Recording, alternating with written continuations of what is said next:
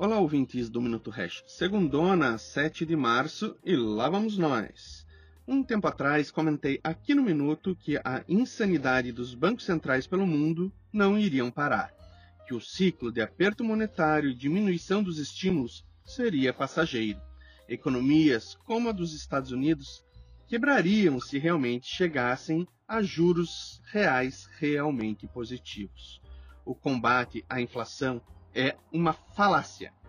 Até me perguntava qual seria a próxima desculpa para voltarem aos estímulos. A provável, naquela época, guerra na Ucrânia? Pois bem, o álibi perfeito está na mesa.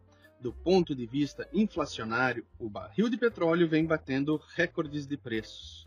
Combustível impacta toda a cadeia logística e significa mais inflação na veia. Rússia e Ucrânia são grandes exportadores de milho e trigo, base alimentar. Isso significa também mais inflação.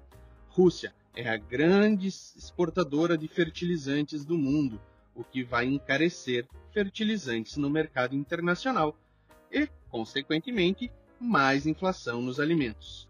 Fora as empresas que estão boicotando a Rússia e poderão pedir socorro aos seus governos.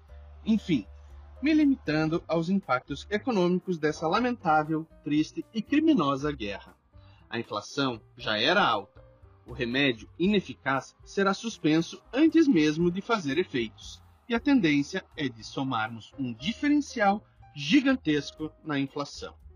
Tempos difíceis no horizonte, até no pacato Brasil. Um punhado de dólares e Bitcoin não fará mal a ninguém e ah, não se esqueça, hoje começa o prazo para a declaração de imposto de renda da pessoa física no Brasil. Boa semana!